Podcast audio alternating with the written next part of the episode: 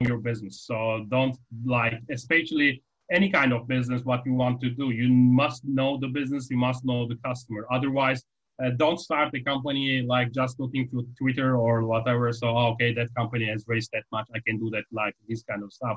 But definitely know your market, know your technology, and uh, know your business. So, that is definitely what I would like to give.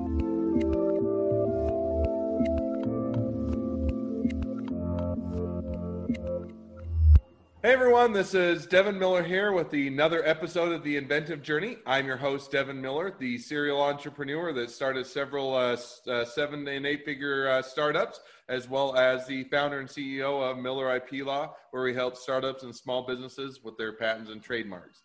Um, today we have another great guest on the podcast, and it's Soner Haci, or I'll, as close as I can get to pronouncing it right. And uh, Soner uh, started in Germany, worked on some uh, CMOS technology for a period of time, um, worked on uh, different technologies and smart buildings and smart, smart homes and smart companies, and uh, then has transitioned over to what he is doing now, and he'll talk a little bit more about that. Um, so, welcome yeah. on to the podcast. Thank you very much, Devin, for having me. It's a great pleasure to be here. Well, love love to have you on. So I gave just a very brief and high level introduction, but maybe let's uh, if you can walk us through a bit of your journey and kind of how or where you started out with and what the journey is to get you to where you're at today. Sure, definitely. So like I studied computer science, but uh, to be honest, like I didn't like it too much. Then uh, then uh, I said I should be on the business side, and uh, and as you said, I started my uh, professional life and professional career in in in, in building technologies uh, located in Germany. Uh, and I was all like uh, for the last 12 years, I was only uh, involved in smart buildings, energy management technologies, and anything that has to do with buildings. And at that time, I was basically responsible for emerging markets like business development, new market entries, and entering new markets, growing the team over there, and then, of course, building up these strategic partnerships in different countries from Brazil into China, and then moving to Turkey and MENA region, and um, also including like uh, other countries that are uh, around Europe. And uh, but uh, at that time, like uh, we were like selling really expensive building technologies in in different like for uh, shopping malls to office buildings to airports or whatever. So, uh, but the problem that we saw actually at that time, uh, like we were selling those smart systems, but uh, after a couple of months, everyone was starting, especially on the customer side, uh, was starting to complain like, okay, the system is not really uh, efficient and we have problems and it is not smart and we cannot control it right and it is overcooling, overheating, and these kind of stuff. Uh, at that time, I was really explaining, trying to explain actually, uh, like the, those technologies are as smart as that are using it. So at the end of the day, they don't have like a, an isolated systems. Like engineers are programming it, and they are mostly uh, like calculated before life starts in those buildings. But as soon as life started in those buildings, those systems were running disconnected from the real life and all dependent on human input.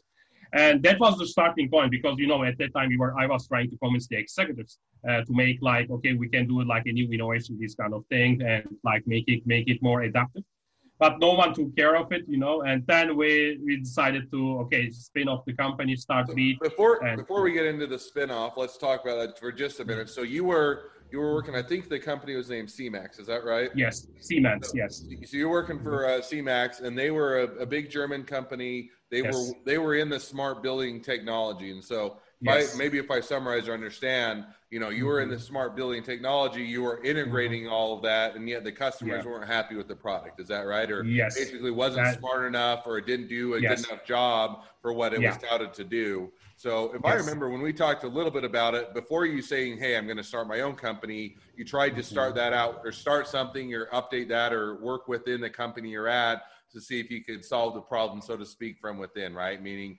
hey, yes. can we create a new division, update exactly. the products, do something. So maybe tell yeah. a little, or before we jump over to your startup, mm-hmm. you know, how did that go, or how did mm-hmm. you approach that within the bigger company, and why, you know, why yeah. didn't that work?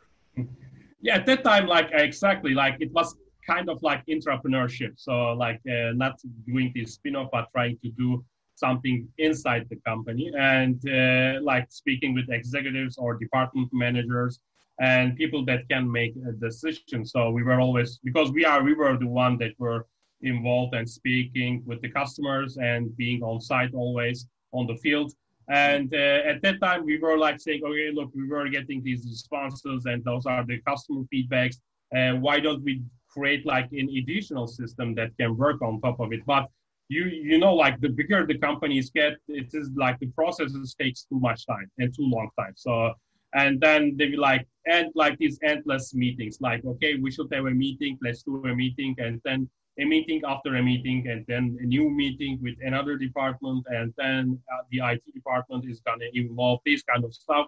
And then it starts this endless process of those meetings reports and this kind of stuff but uh, nobody decides on something. And uh, and I tried like uh, like close to one year. So because that was really a problem and and we saw that pro- that's really really a pain in the, mar- the market as well but mm. uh, most of them what i see is like especially those big companies they are focused on like okay generating new projects generating new revenue and then uh, moving to another customer moving to another country and this kind of stuff they don't uh, they don't want to stay uh, and to be like binding to to the existing customer for too long mm. time and and therefore i think it was not like very um, even there was like a huge potential, but they were not really interested. And uh, and so, then actually we we said we said okay, that's not going to happen.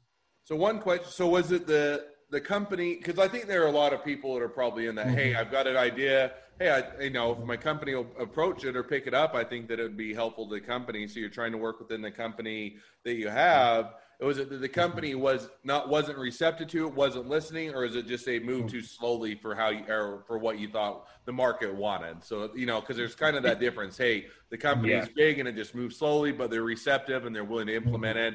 Versus, mm-hmm. hey, you know, no, they don't even want to listen. They're not willing to. They don't want to have that input. They just want to do it the way they've always done it. Kind of, we know, yeah. kind of which flavor did it give you?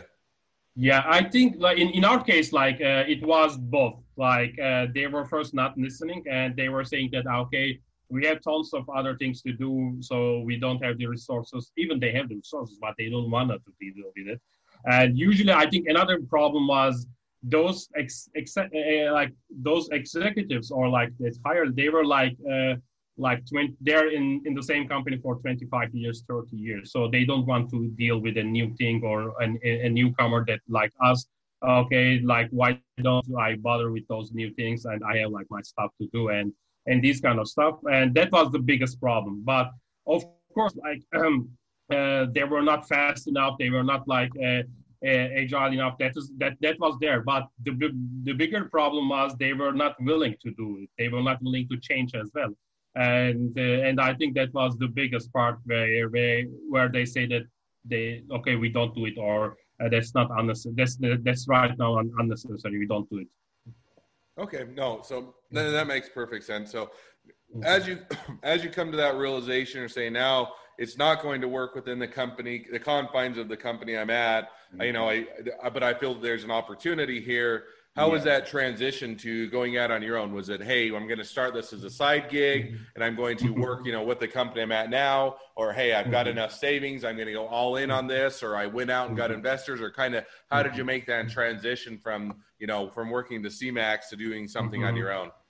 So in that case, like I totally decided, okay, I will go full force on it. So because otherwise, I don't think that it will work. Like, uh, like working part time, especially if you are uh, trying to do something that is somehow like a deep tech kind of thing. Not like okay, I can do an e-commerce on the side, this kind of stuff. But if you if you are willing to do uh, this uh, really like high tech thing, then you need to be there like full time. So in my case, it was like okay, I will I will just quit my job and I will be there full time and full force, everything there. And um, uh, luckily, I was also involved in with some um, executives from other companies like uh, energy utilities from Austria, this kind of stuff.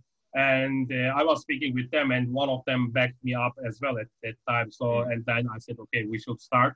And then uh, it moved on. So I did not do that, go that route that, okay, we, I can start uh, part time, I can work on the weekends and then try. That will never happen. So that is also what I also see as well, especially in tech startups. So uh, either you go full everything on uh, or you don't do it uh, uh, in the beginning. So in my case, it was okay. I will do it because also I, I was I, I have been speaking like with over 100 people before I took that decision, especially for like facilities manager, engineers, like uh, other companies that had these uh, problems and so on. And with all those feedbacks that I get, I said, okay, that's really a problem, and I can really focus on that.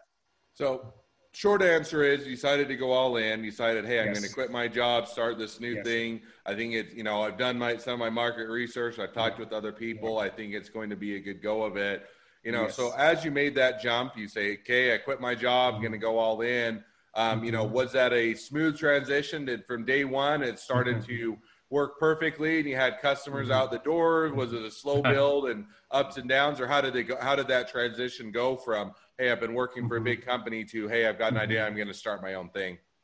Oh, okay. It was never like that easy. I hope, I wish that it was like that, but uh, uh, like it was really, it's like having being responsible for your own company is really different. And it's not like you can say that, okay, I don't want to work today, this kind of stuff. But uh, what we saw also is like, uh, especially if you are by your on your own, like uh, with the uh, with the co-founder, of course, like who was the CTO.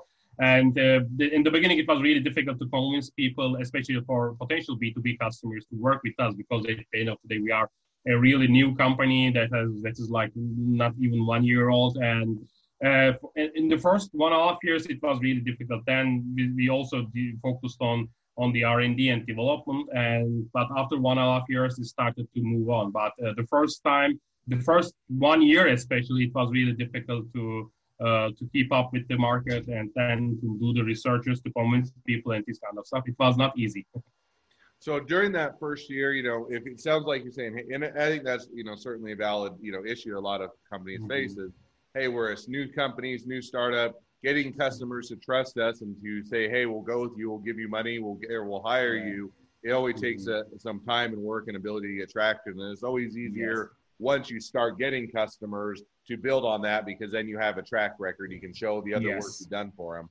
So during that year that you're building and things are slow and they're difficult and trying to get, convince customers doing the R and D, you know, what did you do for revenue? Is that you know living off of personal savings, investment dollars, maxing out mm-hmm. the credit cards, moving back in with your parents, or any or all of But how did you you know how did you uh, deal with the idea of I've got you know I've got to fund this company um, while while we get to start to get that revenue building? Yeah. So uh, like in that in the, in the first year, like let's say also like in, in the first one and a half years, so definitely it was also personal savings. And uh, but also we were lucky that we were we started in Europe, so you know there are really uh, uh fast track grant applications that you can do, and especially if you are working on uh, technology that is focused on sustainability, uh, also like clean tech stuff. So we also uh, took those grants as well. So in the first year, so that really helped us uh, to uh, to have money in the account, especially uh, so the money that we are spending on R and D, research, everything. you spend and then you get you get that back from the government. So that really helped as well especially I think I can easily say that that saved the first one and a half years. So we uh, we received a couple of grants for our research, and then that is that that kept us alive. So if local government was friendly, provided support yes. and also grants, and then it sounds like yeah. a little bit of savings as well, kind of the combination of yes. all of that. So now as you now yes. as you get the company, been you know get start to get traction, start to build it how did that transition go? Does it continue to go upwards? Is it gone downwards with COVID? Is it mm-hmm. continue to um, to build things out, do more R and D, or kind of what's that mm-hmm. what's that transition been to kind of bring it up till today?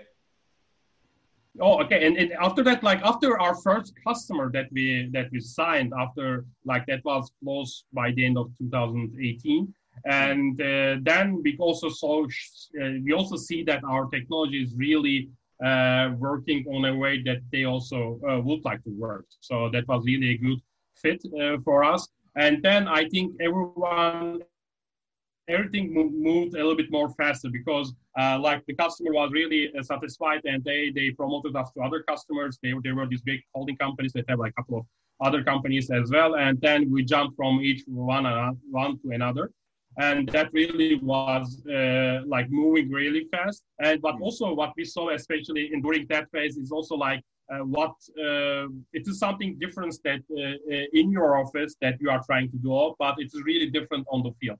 And at that time, for example, we were thinking that okay, we can only have a software solution that can solve the problem, but we saw that it cannot be, it, can, it is not solving the problem. We need also the hardware. So then we developed the hardware as well. And then we said, okay, we have, we have right now the hardware and the software, uh, but we didn't have, for example, at that time, the controlling feature. We were thinking that, okay, if we provide like a real-time feedback, reports, then everyone will look at it, everyone will take action according to, to those reports.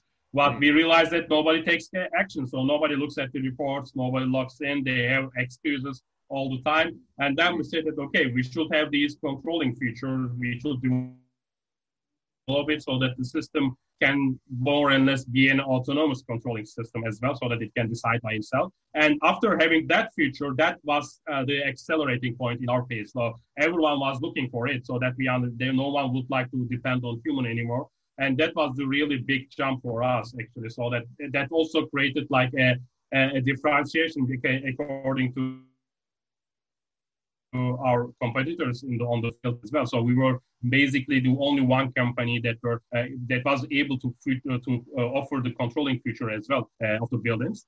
And uh, but fast forward, so COVID actually, interestingly, in the beginning, of course, it affected us because we were only targeting commercial buildings. So we didn't do anything on the residential part. We were always and only on the commercial side. So, and in the beginning, obviously, like everything was closed. Nobody was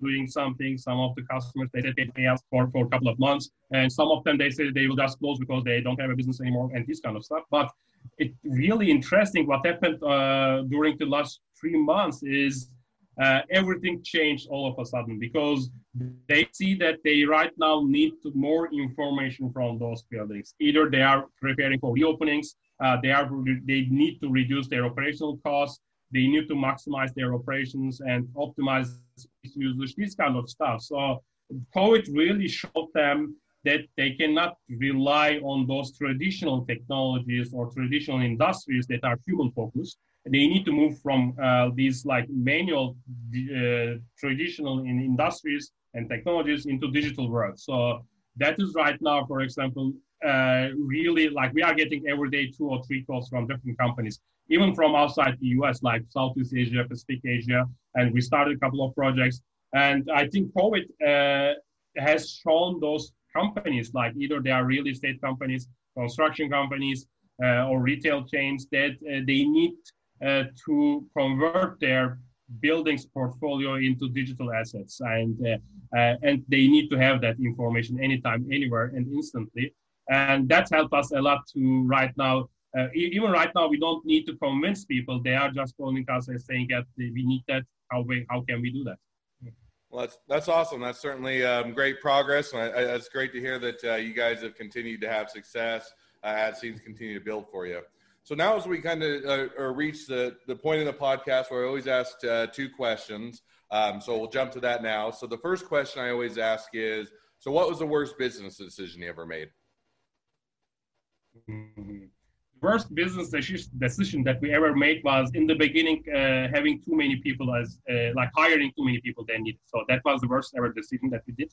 And uh, because in the beginning we were like in, even in the uh, in the first year we had 10 people working for us that was too early like uh, i think uh, hiring too fast it was the biggest mistake that we did yeah and i think and that's i think a, a problem that a lot of startups have you know either hi, don't hire fast enough or you hire too fast right you wait too yes. long and then you start to have quality issues or you don't aren't able yes. to fulfill orders and on the flip yeah. side if you hire too fast then you're having too high of a burden you're having too big of yes. a burn and you're not, you, and you Yes. have people that are sitting around or you're not able to keep busy Yes. or, and that. So I think that Yeah. it's, I think it's always hard to find that sweet spot of where you Yes. hire just enough, you have the right amount of staff, you're not too understaffed, or you're not too overstaffed. So I think that's, Yes. that's a great point. So, okay, now the second question. So, if you were to talking to someone that's just getting into startups or small businesses, what would be the one Mm-hmm. uh, one piece of advice you'd give them?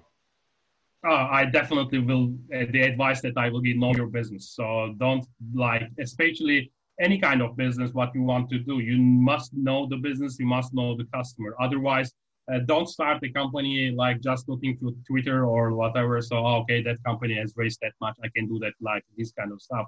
But definitely know your market, know your technology, and uh, know your business. So that is definitely what I would like to give. Okay, awesome. Well, I think that's both uh, a good lesson learned as, as well as good good piece of, advice. Well, as people, whether they want to get to know more about your business, reach out to you personally, invest in you, be a customer, and, or get a job there, or any or all of the above, um, what's the best way to reach out to you and connect up with you? Sure. Like I am really like uh, re- online on LinkedIn anytime, so I am accepting any uh, most of the uh, requests like this kind of thing. But also they can reach out to me on email. So I am mostly I am resp- responding to any email, and which is soner at beat.digital. So both work. So on LinkedIn or email, happy to answer. All right. Well, I encourage people to reach out to you or get or get connected on LinkedIn or email or any of the above, and certainly check out what you guys are doing. Well, Soner, thanks again for coming on the podcast. It's been a pleasure, and it's uh, great to hear your journey. For any of you that are also have a great journey to tell and you'd love to be on the podcast, feel free to go to inventivejourneyguests.com and uh, apply to be on the podcast. If you're a listener, make sure to click subscribe as uh, so you can get a notification when this uh, this episode and all the other episodes come out. And uh, lastly, if you ever need help with patents and trademarks, feel free to reach out to us at Miller IP Law. We're always he- happy to help. Soner, thanks again. Wish you the next leg of your journey even be- better than the last. Thank you very much, Devin, and it was it's always great to speaking with you, and thank you for having me. My pleasure.